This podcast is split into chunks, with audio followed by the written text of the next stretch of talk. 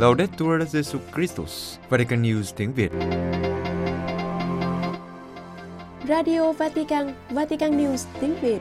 Chương trình phát thanh hàng ngày về các hoạt động của Đức Thánh Cha, tin tức của Tòa Thánh và Giáo hội Hoàn Vũ được phát 7 ngày trên tuần từ Vatican và Roma. Mời quý vị nghe chương trình phát thanh hôm nay, thứ Sáu ngày 20 tháng 1 gồm có Trước hết là bản tin Kế đến là mục sinh hoạt giáo hội và cuối cùng là phút cầu nguyện. Bây giờ, kính mời quý vị cùng Vũ Tiên và Phượng Hoàng theo dõi tin tức.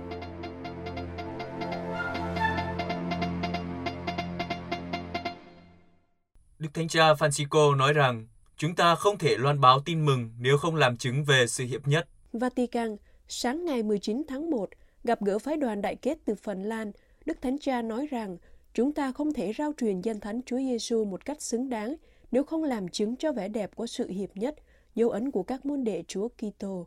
Các thành viên của phái đoàn thuộc các giáo hội tin lành Luther, Công giáo, Chính thống và cả tin lành Methodist đã đến Roma để mừng lễ Thánh Henry, một vị thánh người Anh được cả giáo hội tin lành Luther và Công giáo Phần Lan mừng kính. Sau khi cảm ơn lời chia buồn về sự qua đời của Đức Cố Giáo Hoàng Biển Đức 16, Đức Thánh Cha đề cập đến hình ảnh Biển Baltic đã được đại diện phái đoàn nói đến. Nơi là một nguồn của sự sống bị các hành động của con người đe dọa, một nơi gặp gỡ đã bị trở nên bất ổn cách đau đớn vì bầu khí đối đầu do sự tàn bạo vô nghĩa của chiến tranh gây nên. Từ hình ảnh của nước, điều nhắc các Kitô hữu về ơn hòa giải nhận được qua bí tích rửa tội. Đức Thánh Cha nhắc rằng, con Thiên Chúa, khi dìm mình trong dòng nước sông Jordan, đã bày tỏ ý muốn hoàn toàn hòa mình vào thân phận con người của chúng ta. Và cả chúng ta, khi được rửa tội trong Đức Kitô, được hòa nhập với người nhờ ân sủng và trở nên con cái Thiên Chúa, trở nên anh chị em của nhau. Khi lãnh nhận phép rửa, chúng ta được hòa giải với Thiên Chúa, với tha nhân và toàn thể thụ tạo. Do đó, Đức Thánh Cha nói rằng, là những người con được hòa giải, chúng ta được kêu mời không mệt mỏi hoạt động cho sự hòa giải giữa chúng ta với nhau và là tác nhân hòa giải trong thế giới của chúng ta. Đức Thánh Cha nhận định rằng chủ đề của tuần cầu nguyện cho sự hiệp nhất các Kitô hữu năm nay hãy tập làm điều thiện, tìm kiếm lẽ công bình trong ICA chương 1 câu 17 có liên quan với bí tích rửa tội của chúng ta. Điều mời gọi chúng ta thực hiện những hành động công bằng và những cử chỉ gần gũi với nạn nhân của bất công, sự gạt bỏ ra ngoài lề, các hình thức áp bức, đặc biệt là chiến tranh. Ngài mời gọi các chứng nhân của niềm tin vào Chúa Kitô có bổn phận hòa mình trong những vết thương của tất cả những người đang khốn khổ và hãy cùng nhau làm điều này. Cuối cùng, theo Đức Thánh Cha, khi cùng cử hành sự hiệp thông đại kết của tất cả các thánh, chúng ta nhận ra việc cầu nguyện với nhau, nỗ lực làm việc và kiên trì đối thoại để vượt qua những chia rẽ và nên một theo ý Chúa là điều quan trọng nhất để thế gian tin. Đức Cộng Y Cốc, sự hiệp nhất giữa các Kitô hữu là một ơn của Chúa Thánh Thần. Vatican, trong cuộc phỏng vấn của mạng lưới đài truyền hình Lời Vĩnh Cửu hôm 18 tháng 1, Đức Hồng Y Kurt Cook khẳng định rằng sự hiệp nhất giữa các Kitô hữu luôn là một món quà tặng của Chúa Thánh Thần và cách thế tốt nhất để nhận được quà tặng này là cầu nguyện. Cuộc phỏng vấn Đức Hồng Y Tổng trưởng Bộ Cổ Võ Hiệp nhất các Kitô hữu diễn ra trong bối cảnh tuần lễ cầu nguyện cho sự hiệp nhất các Kitô hữu từ ngày 18 đến ngày 25 tháng 1. Đức Hồng Y Cốc nhấn mạnh rằng điều rất thú vị là Chúa Giêsu không ra lệnh cho các môn đệ phải hiệp nhất, nhưng lại cầu nguyện cho sự hiệp nhất. Và khi Chúa Giêsu cầu nguyện cho sự hiệp nhất, chúng ta không thể làm gì tốt hơn.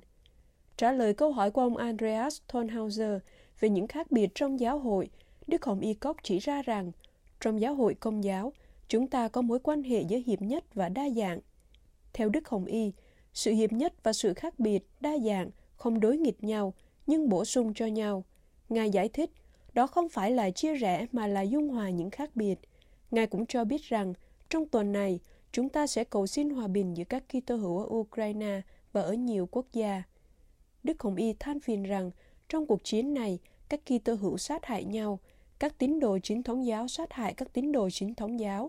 Do đó, các Kitô hữu có trách nhiệm làm những gì có thể để chấm dứt cuộc chiến này và tìm lại hòa bình trong hoàn cảnh rất khó khăn này. Trong buổi tiếp kiến chung sáng thứ Tư ngày 18 tháng 1, Đức Thánh Cha cũng mời gọi các tín hữu cầu nguyện và làm việc để con đường tiến tới sự hiệp thông trọn vẹn ngày càng được khẳng định giữa tất cả những người tin vào Chúa Kitô. Đồng thời, Đức Thánh Cha cũng khuyến khích các Kitô hữu dấn thân với tất cả sự cống hiến và trong mọi lĩnh vực của cuộc sống để trở thành những người kiến tạo hòa giải và hòa bình. Đặc biệt, Đức Thánh Cha tạ ơn Chúa về sự phục vụ của các tín hữu thuộc các hệ phái Kitô dành cho những người khốn khổ nhất. Ngài khẳng định rằng con đường bác ái này sẽ đưa chúng ta đến gần nhau hơn bao giờ hết bằng cách yêu mến và noi gương Chúa Kitô là một tử nhân lành.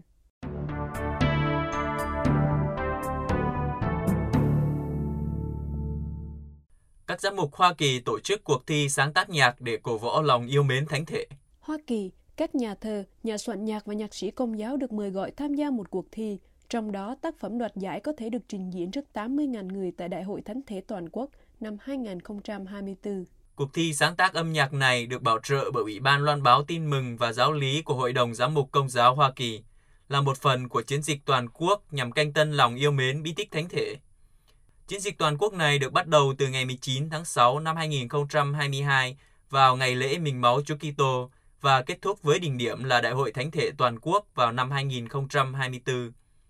Trang web của chiến dịch nói rằng sứ vụ của cuộc phục hưng là đổi mới giáo hội bằng cách khơi dậy mối quan hệ sống động với Chúa Giêsu Kitô trong bí tích thánh thể.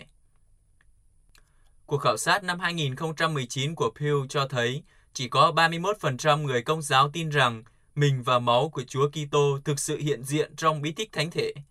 Do đó, tại cuộc họp thường niên vào mùa thu năm 2021, các giám mục Hoa Kỳ đã quyết định bắt tay vào cuộc phục hưng thánh thể trên toàn quốc nhằm khôi phục và thúc đẩy sự hiểu biết cũng như lòng sùng kính bí tích thánh thể. Các nghệ sĩ công giáo có thể gửi bài dự thi cho một trong hai hạng mục, sáng tác thánh ca hoặc bài hát chủ đề. Một bài dự thi sẽ được chọn trong mỗi hạng mục và sẽ được giới thiệu tại Đại hội Thánh thể Toàn quốc sẽ diễn ra tại Indianapolis từ ngày 17 đến ngày 21 tháng 7 năm 2024. Các giáo phận trên toàn quốc sẽ được khuyến khích sử dụng các tác phẩm đoạt giải trong các sự kiện tập trung vào việc phục hưng thánh thể. Những bài dự thi được khuyến khích công bố giáo huấn về sự hiện diện thực sự của Chúa Giêsu trong bí tích thánh thể và bày tỏ sự hiệp nhất của chúng ta trong thân thể Chúa Kitô. Các bài hát cũng có thể là đa ngôn ngữ. Các tác phẩm phải mới và nguyên gốc sẽ được đánh giá về thơ ca, âm nhạc, tính sáng tạo, tính đúng đắn về mặt thần học và giáo lý, vẻ đẹp, sự phù hợp để sử dụng trong phụng vụ và sự thể hiện mục đích phục hưng thánh thể. Thời hạn nộp các bài dự thi là từ ngày 31 tháng Giêng đến ngày 21 tháng 4 năm nay. Các tác phẩm đoạt giải sẽ được công bố vào ngày 9 tháng 6 tới đây.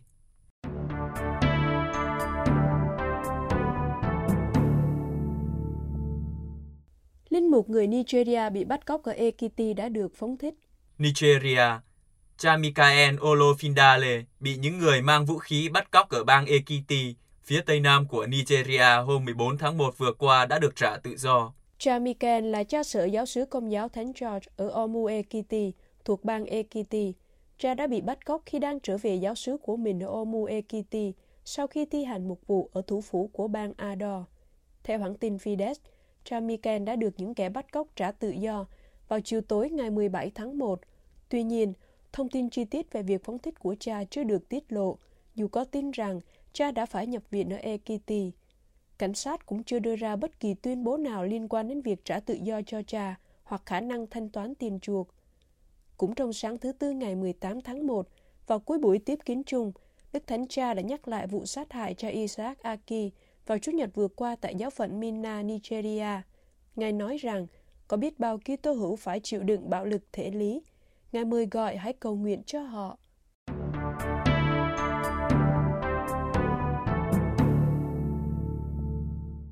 Hơn 360 triệu Kitô hữu bị bách hại trên thế giới.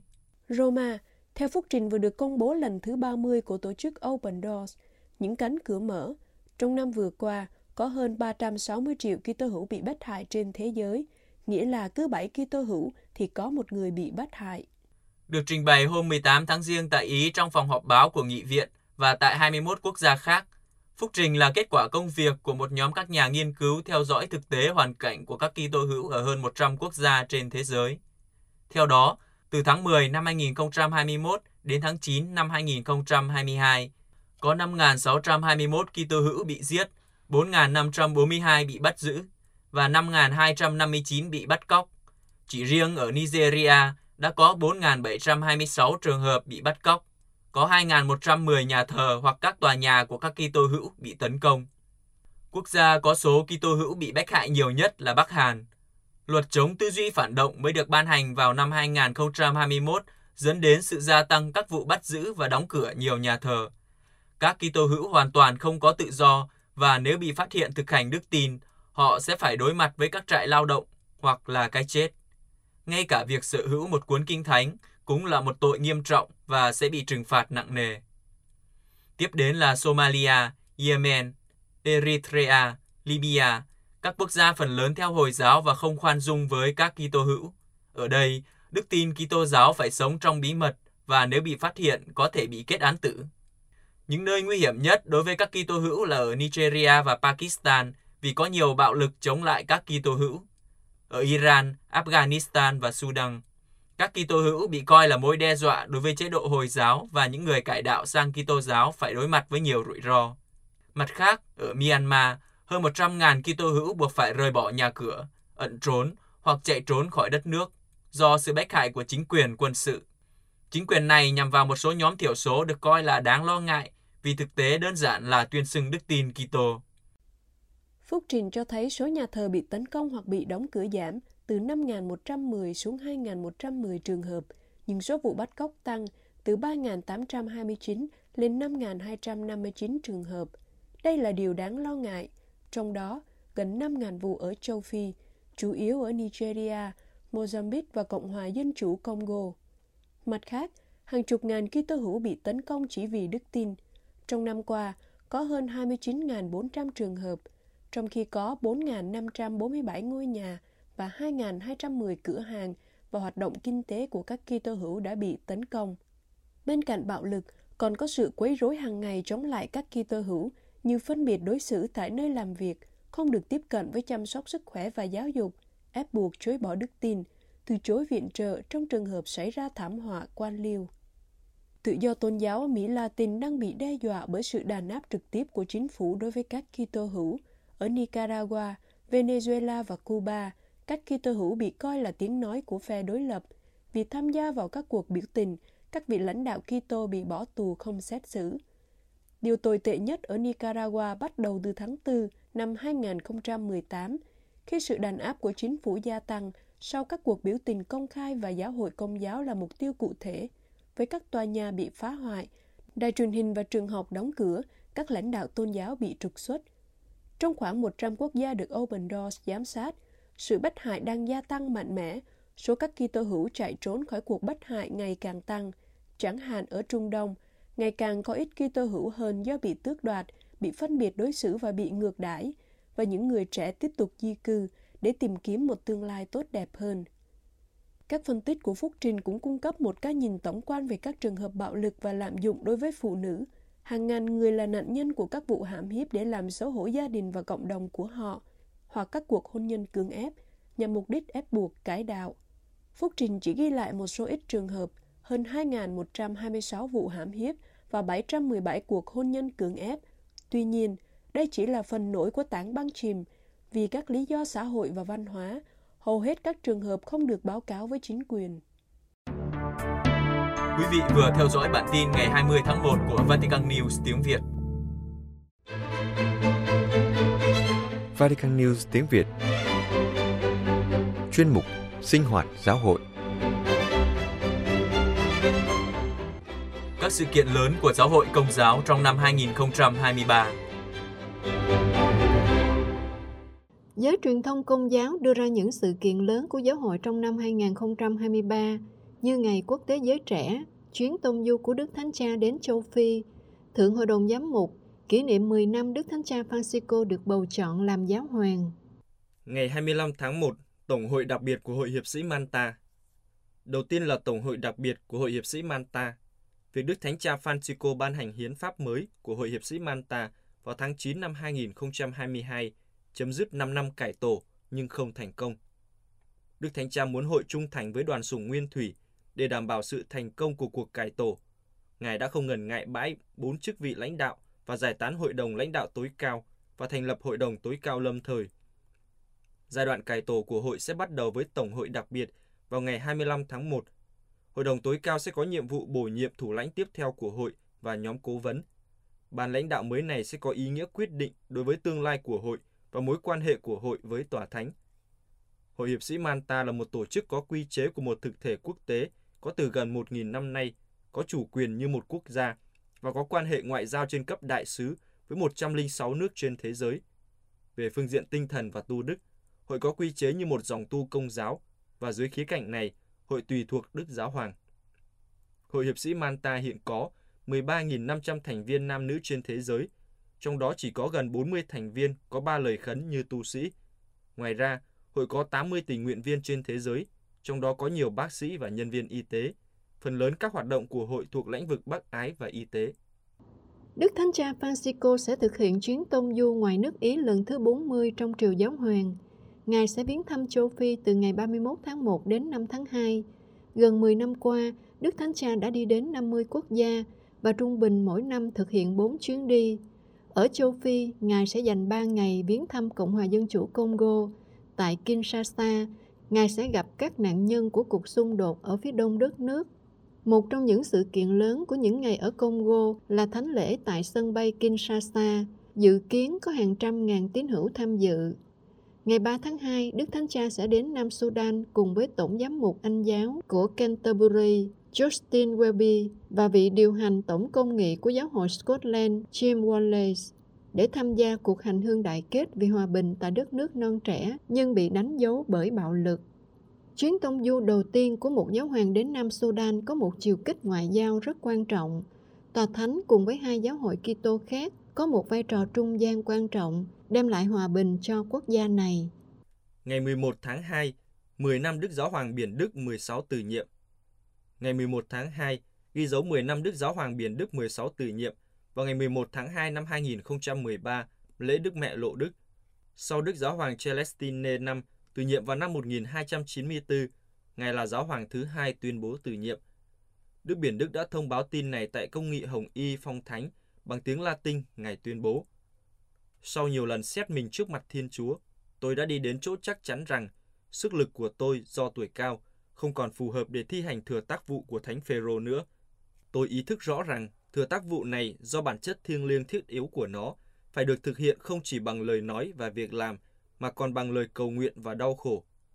Tuy nhiên, trong thế giới hôm nay, trước biết bao thay đổi nhanh chóng và bị lung lay bởi những vấn đề liên quan sâu xa đến đời sống đức tin, để cai quản con thuyền của Thánh Phêrô và loan báo tin mừng, thì sức mạnh tinh thần và thể xác đều cần thiết. Sức mạnh mà trong vài tháng qua đã sa sút trong tôi đến mức tôi phải nhận ra mình không có khả năng chua toàn thánh chức được giao phó một cách thích đáng. Vì lý do này và ý thức rõ ràng về mức độ nghiêm trọng của hành động này, tôi hoàn toàn tự do tuyên bố rằng tôi từ nhiệm chức vụ giám mục Roma, người kế vị Thánh Phêrô. Gần 10 năm sau khi từ nhiệm, Đức Giáo hoàng Biển Đức 16 qua đời ngày 31 tháng 12 năm 2022 tại Vatican. Tang lễ của Ngài đã được cử hành tại quảng trường Thánh Phêrô ngày 5 tháng 1 năm 2023.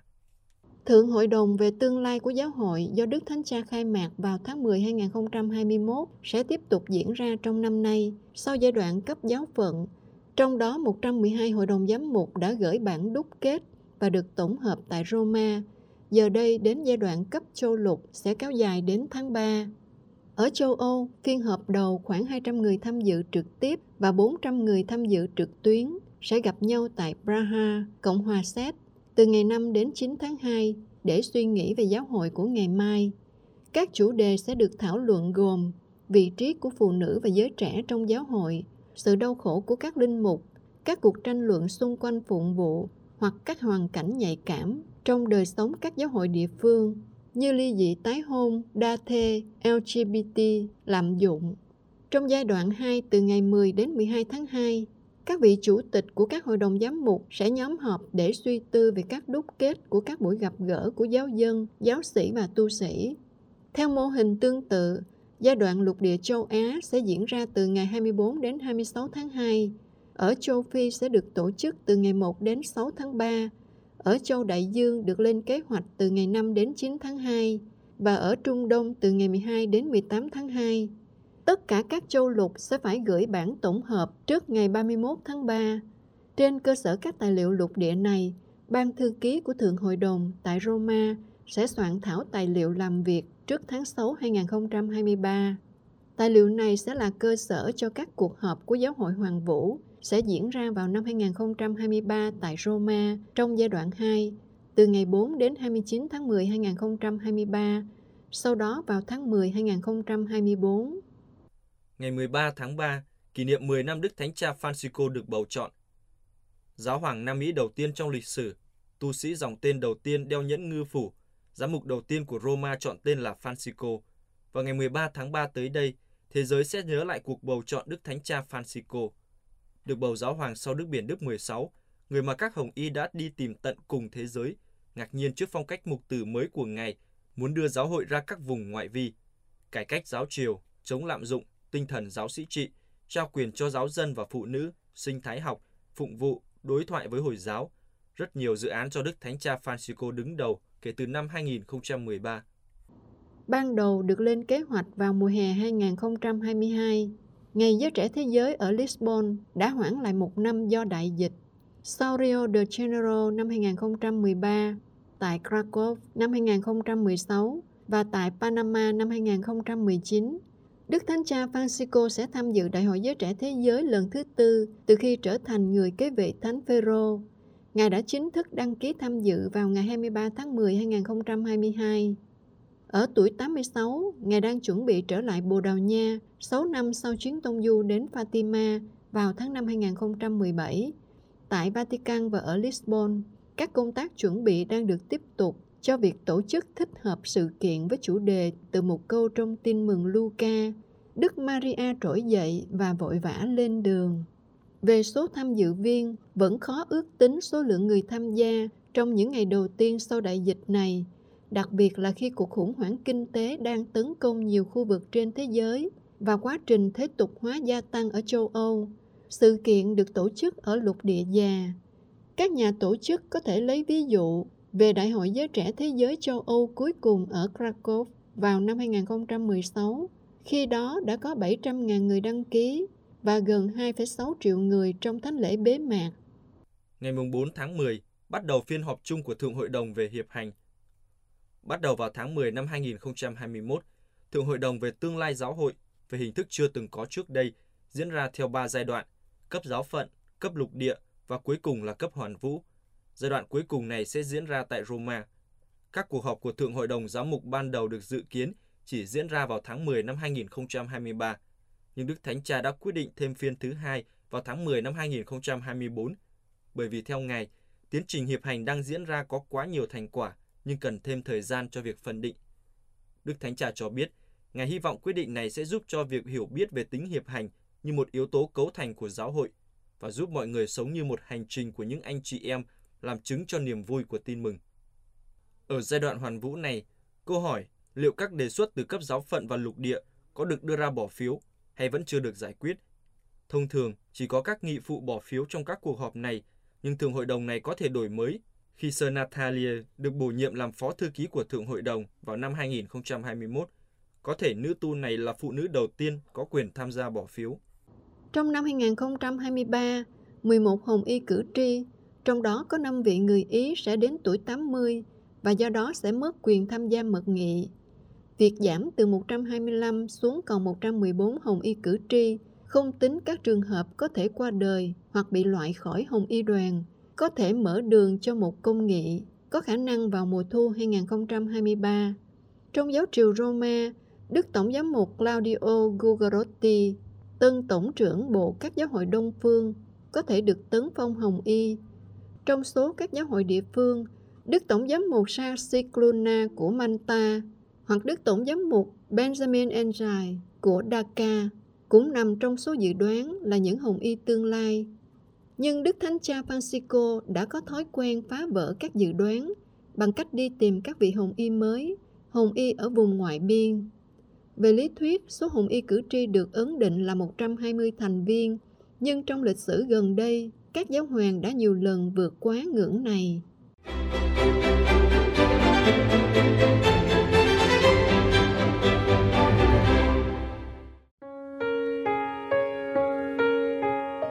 Vatican News tiếng Việt.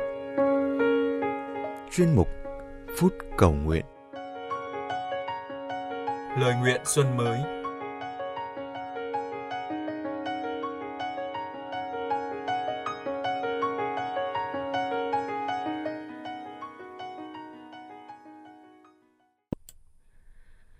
Lạy Chúa, chúng con xin tạ ơn Chúa vì đã tạo dựng nên toàn thể vũ trụ với bốn mùa xuân hạ thu đông. Trong những ngày này, xuân mới đang đến trên quê hương Việt Nam của chúng con. Người người, nhà nhà, ai cũng mong một mùa xuân mới, một cái Tết với những điều tốt lành. Trong tâm tình này, chúng con xin dâng lên Chúa những lời nguyện theo ý chỉ của ba ngày đầu xuân. Trước hết, chúng con nguyện xin bình an cho năm mới. Chúa đã nói trong tin mừng theo Thánh Gioan, Thầy để lại bình an cho các con, Thầy ban bình an của Thầy cho các con. Thầy ban cho các con không như thế gian ban tặng. Lòng các con đừng sao xuyến và đừng sợ hãi. Ai trong chúng con cũng đều mong ước một năm mới đến với những điều tốt lành, bình an. Chúng con mong ước một thế giới không còn chiến tranh, không còn xung đột. Chúng con mong quê hương được phát triển về mọi mặt trong sự ổn định.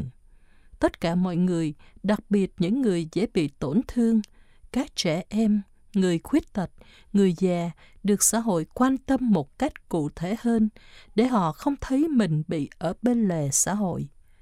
Chúng con mong ước Giáo hội Hoàn Vũ và Giáo hội Việt Nam đang tiến hành Thượng Hội đồng về hiệp hành thực sự đem lại một mùa xuân bình an cho giáo hội. Trên tất cả, chúng con xin Chúa ban cho chúng con sự bình an, không phải bình an của thế gian, nhưng là bình an đến từ Chúa, một sự bình an không sợ đối diện với những khó khăn, những vấn đề của cuộc sống, một sự bình an thực sự đến từ trong tâm hồn. Và giờ đây, với ý chỉ của ngày mồng hai Tết, hướng đến tổ tiên, ông bà, cha mẹ, chúng con nhớ đến lời Chúa trong sách huấn ca. Hãy ca ngợi những vị danh nhân cũng là cha ông của chúng ta qua các thế hệ.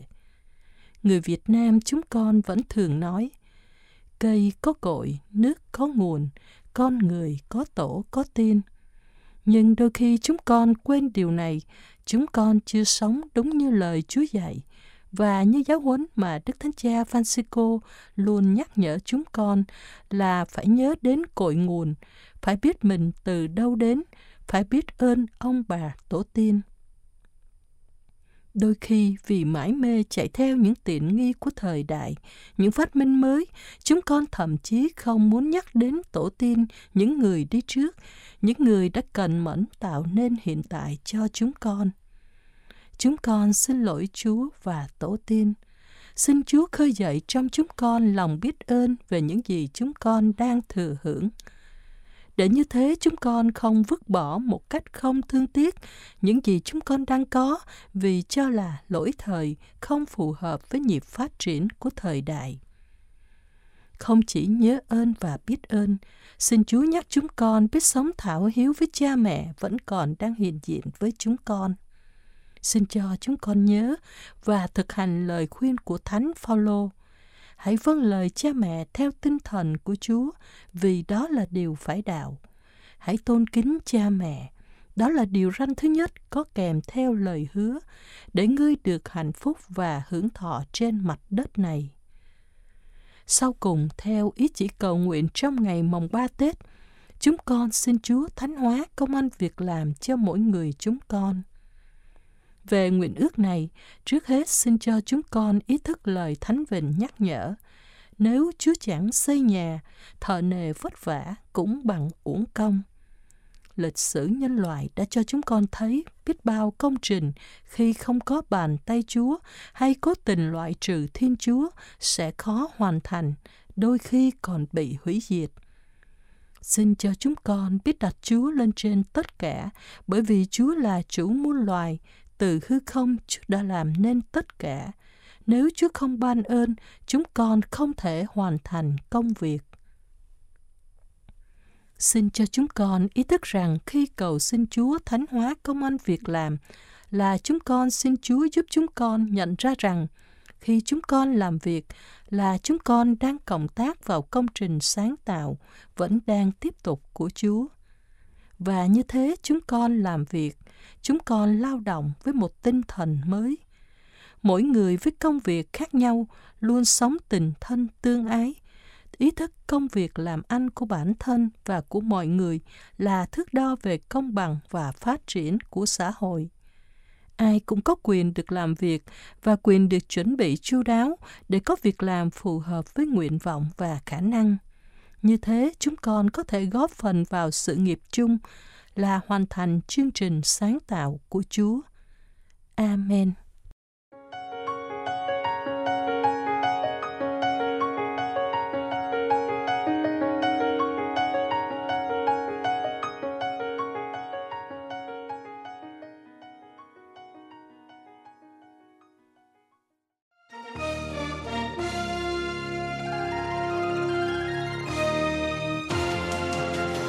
Cảm ơn quý vị đã chú ý lắng nghe chương trình Radio Vatican của Vatican News tiếng Việt.